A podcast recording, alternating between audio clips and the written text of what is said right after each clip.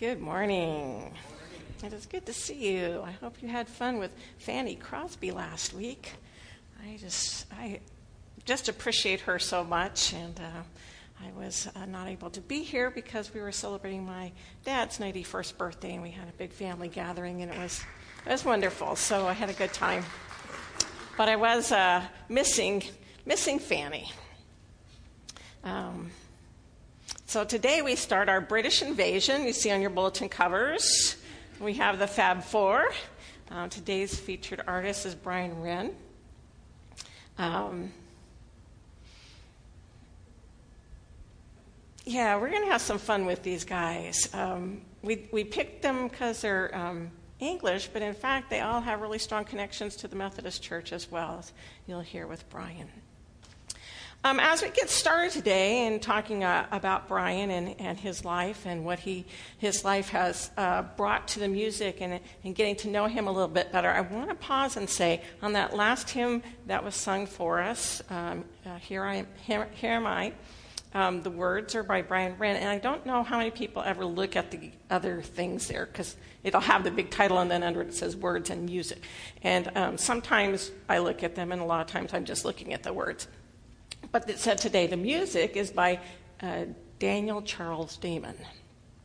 And I just want to let you guys know he's a pastor in our annual conference. And he pastors at Point Richmond. And a previous appointment, I was in a circuit with him. Um, and those of you who went to annual conference, he played keyboard in our worship. Um, so yeah, so we have even more connection with that hymn. Um, wonderful guy. Thinking back through your life, I want you to think for a moment of somebody in your life who was just an amazing teacher. Now, it could have been somebody in your life who was an amazing teacher in a formal classroom setting. You know, a lot of us have a special teacher when we were going through who touched our heart and that we had a real bond with and maybe it was an elementary teacher maybe it was like a, a, teacher in high school that you got to pick a particular subject and really started they really got you into something or a college professor that you had or it might be like a grandmother who taught you how to sew or make pies or, or even garden or, uh, or you know somebody maybe um, maybe somebody that you knew from church who took a special interest and taught you music or something. Think of somebody in your life who was a very special teacher to you, who imparted to you their passion for some particular subject that you have enjoyed for most of your life. Think about that for a minute.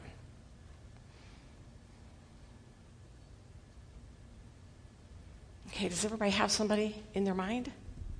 Okay, so I want you to think about that. And then I want, to think, I want you to think about teachers who are like kind of boring and like you scribbled through the whole class or made past notes or didn't pay attention at all. I'm thinking a lot of us can think of that easy, you know, because we've had a lot of people like that. Um, I'm hoping that you're not thinking Pastor Janette every Sunday morning, but you know, it could be, could be. Um, so here's the thing.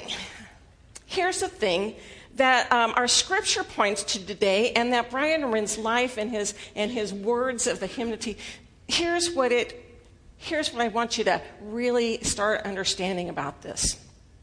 Um,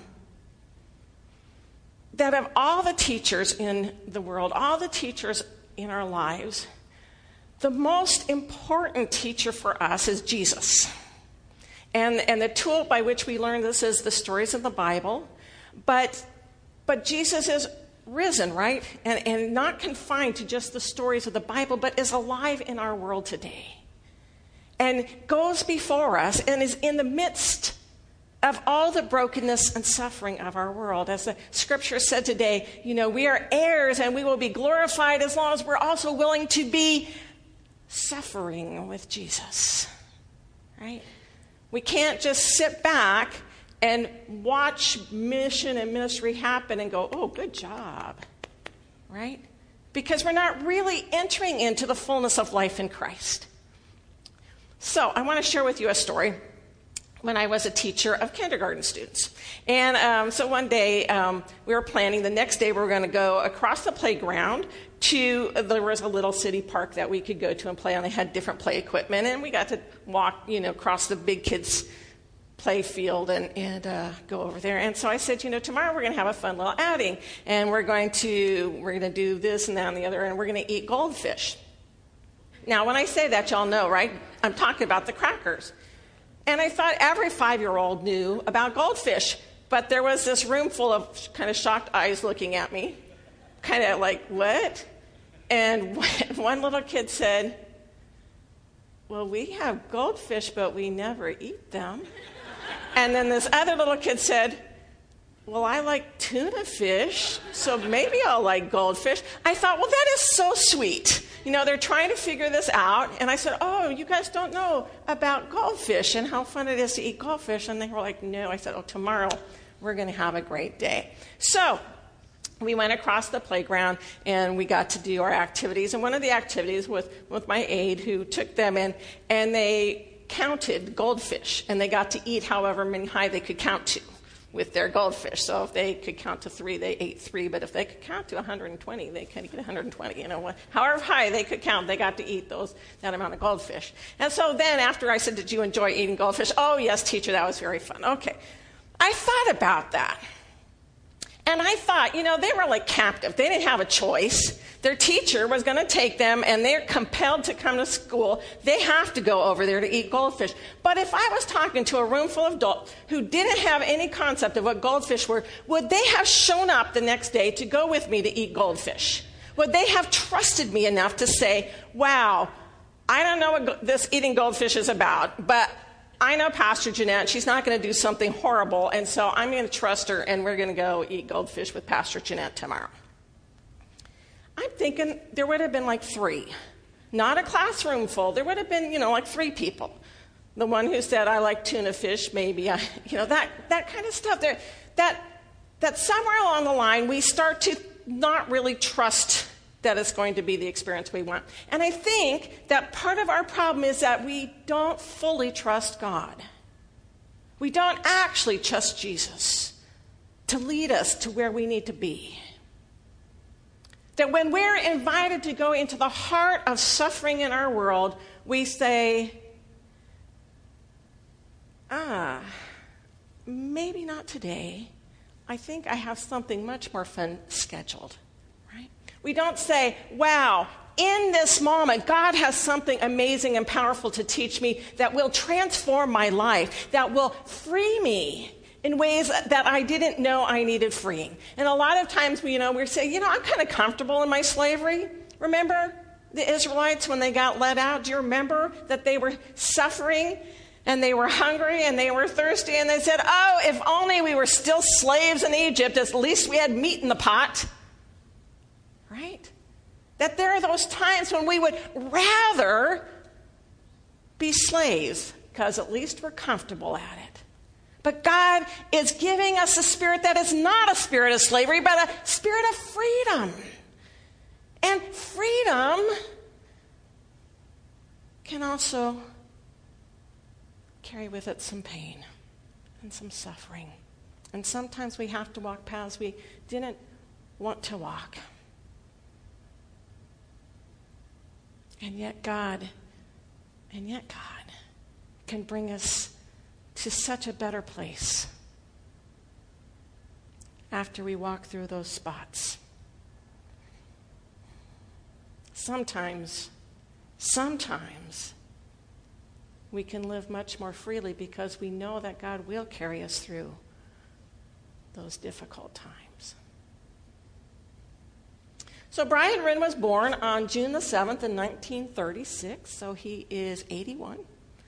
Um, he was born in England, grew up in um, Congregational Church in England. Um, when in 1955 he was um, confirmed on profession of faith, and, and in 1965 he was ordained uh, pastor in the Congregational Church. He went to Oxford. He has um, all of his degrees from Oxford. Um, he pastored for about five years, from 65 to 70. He pastored, and um, while retaining his ordination, he went on to what in our denomination we call appointment beyond the local church, where you're not being a church pastor anymore, you're, but you're still ordained and you're serving Christ in a different way beyond being a pastor in a local church. So he went on to work for some um, powerful organizations, one of them that was connected with the uh, World Council of Churches out of England, and another group that was uh, a nonprofit that was helping um, people in developing nations um, find ways to be empowered to uh, rise from poverty. Worked for about 13 years in those organizations. Um, he was married, had two kids. Um, later, that marriage ended. Um, and then this is the United Methodist connection. In 91, he married Susan um, Heafield, who is ordained United Methodist pastor. And, uh, and they live in the U.S. Um, he is retired now. She is still teaching some. Um, they have worked in partnership.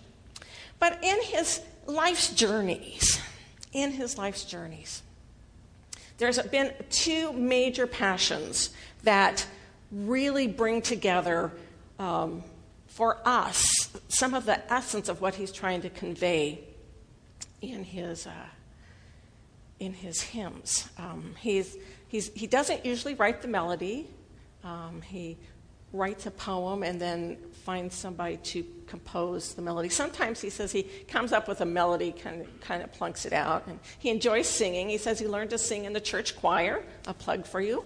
Yes, learned to sing parts in the church choir, um, but he's not actually musically trained. So sometimes he plunks out a tune if it kind of get, comes to him and, but, and gives that the melody. But he, he says, I don't know how to harmonize or you know arrange stuff. So uh, other people do the music for it. Um, but he has um, two, two big passions. Um, one of them is words. Remarkably, one of the things I've been noticing as I've been reading about the lives of people in our series is that um, a lot of them have a background in, in English or, you know, in, in formal training in English or, or education that way. And words have, have great meaning for him. Um, he understands the power of words. Um, to invoke images, to connect us, but also to separate us and to disconnect us and to put a veil. Um, for many people, maybe not as many in this room, but for many people in our, um, in our fullness of our congregation, uh, grew up at a time when we always spoke of God in thees and thous. Remember those days back in the days? When we always spoke of God with thees and thous. And, and um, I, being a pastor, when I watch movies, I'm always quite interested in portrayal of religious situations and, and uh, especially the roles of pastors and, and people who try to pray and they often, you know, are kind of startled and they're going, uh, uh, God is over alleth, you know, trying, you know, because they don't really know the language. And he recognized in the 60s um, when he started pastoring, he recognized that people didn't talk ordinarily in the language that, that was being used in church, which involved a lot of thees and thous. And he thought, you know, people aren't going to connect as fully to the words of the hymn if, if the words that are being used don't actually connect with how they talk and how they think. And so he started writing poems uh, to be made into hymns that had more contemporary language. One of my favorite hymns, he did not write it, but I just love this one line, uh, Come thou fount of every blessing, right? And uh, fount of every blessing. And it says, uh, Here I raise mine Ebenezer, hither by thy help I'm come. Does anyone talk like that in your daily living? When you're walking down and you greet somebody, do you ever say, Here I raise my Ebenezer? by the help I'm come. We just don't. I love part of the reason I love that line is because it's so not how we talk. But a lot of times the people in the pews singing that are like, and what did that even, what did I just sing? What am I talking about? And we think of Ebenezer Scrooge, right? The only Ebenezer we know, we're looking for him. Is he in the pew nearby? Right? So Brian Wren started writing hymns that spoke of our lives today. And he would advocate that in every generation we need new hymn writers who use the language how it's being used now and, and help people so that they don't feel that there's a veil between me and God, that I have to use this language that I don't even know what it means, right? And so that was really important to him. But also, he began to see how his use of language was actually separating some people from the fullness of the experience of God. And, and, uh, people started talking to him about what we call inclusive language, and we talked with that more earlier with Ruth Duck. But uh, he, he became aware of, of how using language that describes all of humanity as man kind of leaves behind women, in part because the experience of man is not the same as the experience of woman. And so he started looking at this more fully um, and, and accepted that and tried to find ways to talk about um, uh, our lives in community as human beings without restricting the language usage to male pronouns and, and descriptors. But then one day somebody said, Wow, he's doing a really good job, a critique of one of the hymns newly published that he'd done. He's doing a really good job of inclusive language, but his image of, of God are all still male. And he was like, Well, what's wrong with that? Right? He's thinking. And then he said, As I thought about it, I thought, Well, you know, male and female, God created them in the image and likeness of God. God created them male and female. Wow. And so he started trying to expand his own understanding of who God is and how we talk about God to represent more and more fully who God is. He confesses that it wasn't comfortable for him at first, thinking of God as mother, even though there are many times in the Bible when through the prophets, God says, I was your mother. I was the mother hen. I was, Jesus says, I wish I was the mother hen who could gather you in, right? And, and God says, I was the one who bent down to feed you, which is the nursing mom, right? I was the one who bent down to feed you. And yet, when you could start walking, you walked away, right? And so he started looking for those images, and what he found was they were there these images, these feminine images of God, that the fullness of God is not limited to male. And he began to live more comfortably into that and to write his hymns more comfortably into that. Why I bring that up is because a lot of times things are going on in life in which we have difficulty. And when we're having difficulty, we look for where God is and how God is there to help us. But there are times in life when someone else is having difficulty, and they might say, you know what? Your attitude is part of the problem. Um, in current times, Um, most recently in recent years, there's been movements like the Black Lives Matter movement. And people will say, well, all lives matter. That's true, they do that includes Black Lives Matter. And the, and the thing is, is if saying Black Lives Matter makes you uncomfortable, then you need to explore that. Why? Why would that be? Why would it make you uncomfortable to say that? You see? And this is what Brian is inviting us to not only to look for where God is in our midst when we personally are suffering, but to look for the ways that we actually sometimes impede the work of God in the world. Those places that there's some truth to it, but we're uncomfortable with that truth to explore that more deeply, to be willing to go to those places where we are not comfortable, even to enter into the suffering of hurting and broken communities because God is there and God is calling us to learn and to grow. God is the most amazing teacher ever, and God loves us so deeply that even when we find ourselves entering in to the midst of very broken places, God is not going to abandon us there to our despair. But God is ready to lead us forward. Every person in this room has gone through something in life they wish they hadn't. They wish, I wish I didn't have to go through that. If I could write my life again, I would take that part out, right? The problem is, the problem is that when you start carving out those little parts, pretty soon you don't have much of a life left if you take out everything that was painful and uncomfortable, even the really big painful parts. One of the images I held up is the image of, uh, uh, of fudge swirl ice cream, right? So you've got your vanilla and you swirl in the fudge. And that's life. And you say, oh, I'm going to take out the bad parts. Is that the vanilla or the fudge?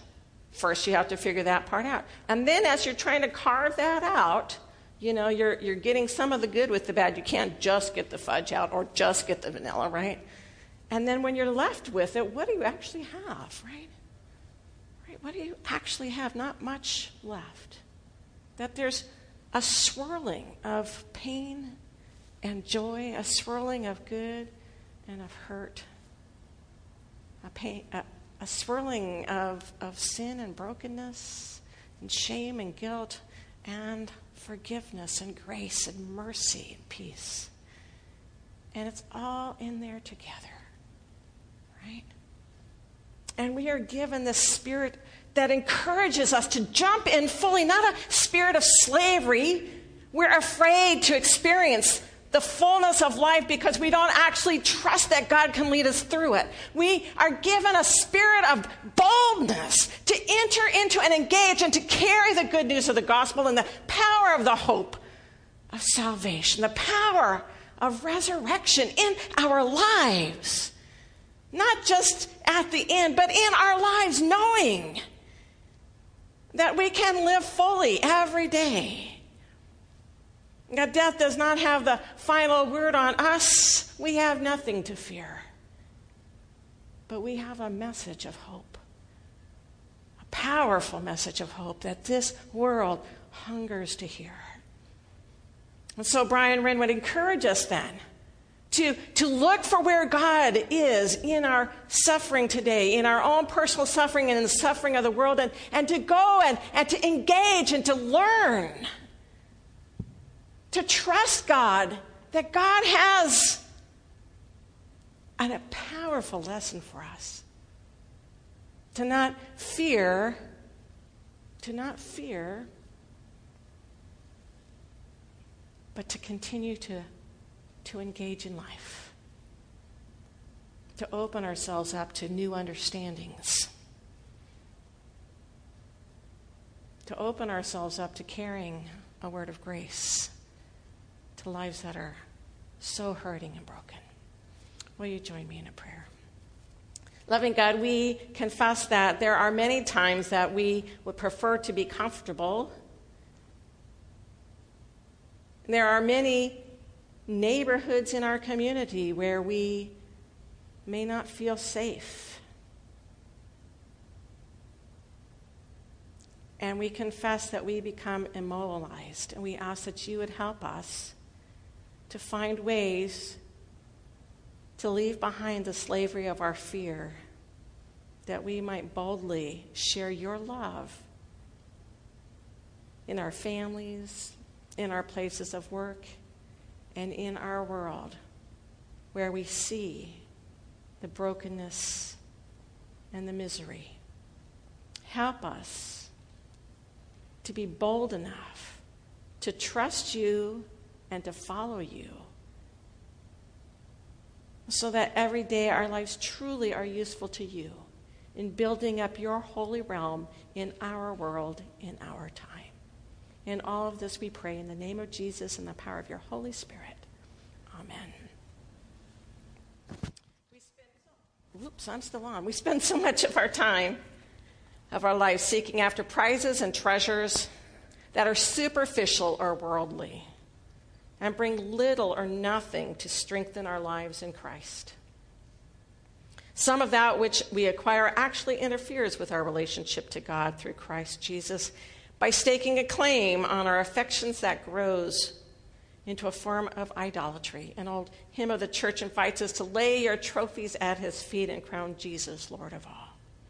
We can turn again to Jesus because Christ our Lord invites to his table all who earnestly repent of their sin, who seek to live in peace with one another. Therefore, let us confess our sin before God and one another. Let's sing together our call, our call to confession.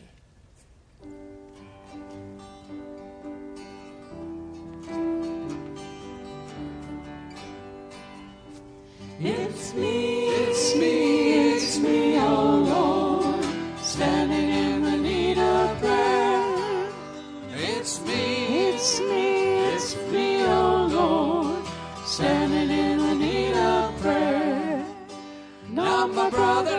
sister, but it's me, oh Lord, standing in the need of prayer. Not my brother, not my sister, but it's me, oh Lord, standing in the need of prayer. Let's join together in our unison confession, which will be followed by a time of silent and personal confession and then the pardon. So let us pray. Merciful God, we confess that we have not loved you with our whole heart. We have failed to be an obedient church. We have not done your will. We have broken your law. We have rebelled against your love. We have not loved our neighbors, and we have not heard the cry of the needy. Forgive us, we pray. Free us for joyful obedience through Jesus Christ our Lord.